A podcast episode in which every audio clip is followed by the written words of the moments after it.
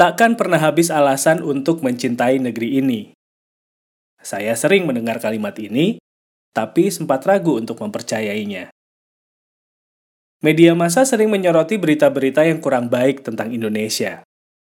Bahkan sering kali bikin kita gelisah, teman-teman. Mulai dari kekerasan, keadaan alam yang semakin gak oke, sampai musibah yang datang berulang-ulang. Tiba-tiba saya jadi keinget sama salah satu variety show Korea. Mereka mati-matian ngurus perizinan demi bisa syuting di Kalimantan dan Sumatera. Terus, saya jadi mikir lagi nih, buat apa ngebahas sesuatu yang buruk kalau masih banyak hal yang indah dan mengagumkan dari Indonesia? Nah, kira-kira apa aja ya?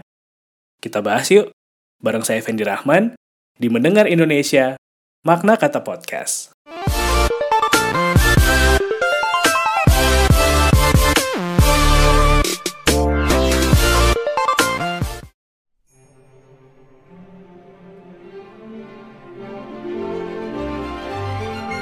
Indonesia itu ramah. Kamu pasti nggak asing ya sama istilah ini. Indonesia adalah negara yang mewajibkan warga negaranya memiliki kepercayaan, teman-teman. Hal ini sudah dimulai dari sejarah bangsa Indonesia yang dulunya adalah kumpulan kerajaan besar yang religius. Budaya yang kental ditambah budi pekerti yang tinggi mempengaruhi sikap dan sifat masyarakat Indonesia. Selain keindahan alamnya, sikap penduduk Indonesia juga jadi nilai plus untuk wisatawan asing yang berkunjung ke Indonesia, bahkan sampai berulang kali. Indonesia juga dikenal sebagai negara yang kreatif dan inovatif. Mulai dari anak-anak sampai orang tua, semua adu kreativitas. Nggak cuma dalam bentuk produk, ada juga yang karyanya untuk lingkungan, bahkan tujuan sosial. Dan banyak juga loh anak Indonesia yang karyanya sudah diakui dunia?